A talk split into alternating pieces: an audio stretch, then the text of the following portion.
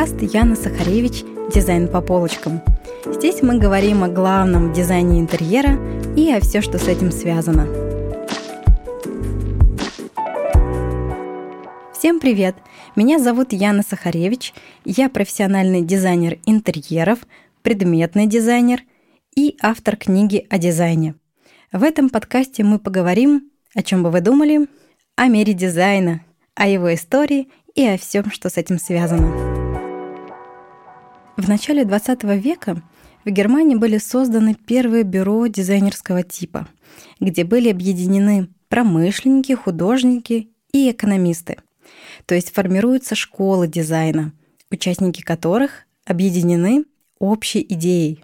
Создание Веркбунда стало в Германии своеобразным рубежом, после которого произошел переход от стиля модерн к современному промышленному дизайну. Немецкий Веркбунд основан в 1907 году в Мюнхене 12 деятелями искусств и 12 предприятиями для повышения качества производимых изделий и их конкурентоспособности на международном рынке.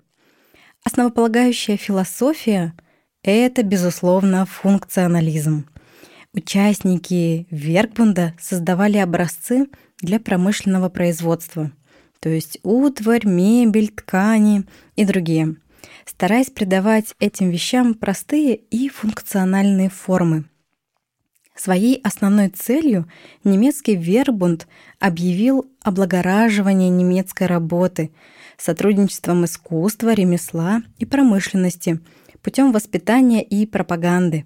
Такое одухотворение немецкой работы подъемом ее качества – Понятие «высокое качество» включало в себя при этом не только применение добротных материалов и безупречное фабричное исполнение, но и глубокую интеллектуальную проработку производимого предмета. А компания АЕГ стала первой по разработке фирменного стиля дизайн изделий. Германия стала передовой страной в Европе по технологии производства дизайн изделий. И здесь я хочу рассказать вам интересный исторический факт. Все ведь слышали фразу слоган товаров «Сделано в Германии» «Made in Germany». А ведь у этой фразы есть своя интересная история. Давайте я вам расскажу.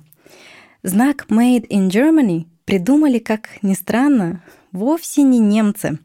Знак появился в Великобритании – после того, как в 1807 году в стране вступил в действие закон о торговых марках. С этого момента все иностранные конкуренты британских производителей, намеревавшиеся вести торговлю в Соединенном Королевстве, они были обязаны на своей продукции указывать обозначающий знак происхождения – в первую очередь этот шаг был направлен против немцев, которых подозревали в дешевом копировании высококачественных британских товаров. Кроме того, британцы хотели подпортить репутацию немецкому машиностроению, ставшему к тому моменту передовым. Но тут британцев ожидал неприятный сюрприз. Знак «Made in Germany» превратился в настоящий знак качества – чем большим успехом пользовалась продукция немецких производителей, тем активнее использовался знак «Сделано в Германии». Считается, что конец немецкому экономическому чуду положила Первая мировая война. Воевать со всем миром Германии оказалось не по силам. Однако, возможно, если бы не было войны, рост немецкой экономики остановился бы по естественным причинам.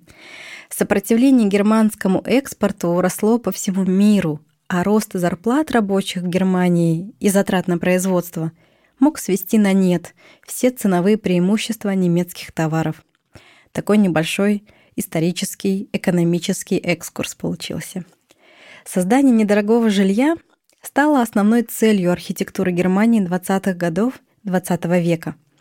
Основной целью было создание квартиры минимум, существование в которой было бы настолько дешево, насколько это просто возможно. И как результат, в 1927 году архитектор из Австрии Гретта Шютелихоцки создала свою знаменитую модель «Франкфуртская кухня». Это очень интересный, любопытный момент в проектировании интерьера, поэтому я хотела бы остановиться здесь чуть-чуть поподробнее. Архитектор считала, что современные кухни того времени занимают слишком много места, отчего квартиры дороже в цене. То есть все дело было в кухнях. И кухня должна быть экономичной и рациональной, считала она, и в то же время очень компактной. Для этого Гретта занялась подробным исследованием размеров кухни и каждого движения хозяйки на ней, чтобы упростить требуемые усилия. Результатом ее исследований и экспериментов стало исключительно удобное и практичное пространство на минимальной площади. Минимальная площадь 1,8 на 3,4 метра. Случайные детали исключались – их просто не могло здесь быть. Все спроектировано сугубо точно и эргономично. Все ящички или выдвижные полочки, контейнеры были сразу с дозируемыми емкостями для продуктов, чтобы можно было сразу же отмерить нужное количество и отправить в кастрюлю. И еще интересный момент. Функциональному принципу подчинялось и цветовое решение кухни. Бежевые цвета кафельной плитки мебельных ручек, торцов столешниц сочетались с глубокими синими цветами поверхности гарнитура кухни. Специальными исследованиями было установлено, что именно такое цветовое сочетание отпугивает мух. Франкфуртская кухня стала главным прототипом современной кухни. Сейчас все практикующие интерьерные дизайнеры, проектируя кухню, обязательно следуют эргономике – то есть удобству и комфорту. В 1929 году в Берлине состоялась выставка «Дешевая и красивая квартира». Я думаю, сейчас бы такая выставка вызвала только улыбку. Дешевая и красивая редко когда совпадает. К этому времени во многих крупных городах Германии были построены поселки с образцовыми вариантами обустройства квартир. Одним из таких образцов стал поселок Вайсенхоф в Штутгарте. Под руководством архитектора мисс Вандероя здесь были возведены дома с применением элементов из бетона. Социальное жилье межвоенного периода стало образцовым, в том числе и для американских архитекторов. Новой задачей стало создание высотного жилого дома с функциональными общественными пространствами – включая кафе-бар, зону ванной, место для занятия гимнастикой, место для работы, настольных игр и обязательно библиотеку. Я напоминаю, мы говорим про 20-е годы 20 века. И узнаем сейчас все зоны, которые проектируются в элитных жилых комплексах или частных домах. А вот в 20-30-е годы 20 века у немецких архитекторов эта зональность была соблюдена априори. В 1930 году архитектор Вальтер Гропиус продемонстрировал на Парижской выставке декоративного искусства проект многофункциональных пространств с большим количеством стекла, воздуха и света. Эта презентация немецкого дизайна получила международное признание. Посредством новых материалов, стекла и стали – аскетичности форм архитекторы стремились показать жизнь современного индустриального общества. Простые формы стали получать распространение и в организации интерьеров, безусловно.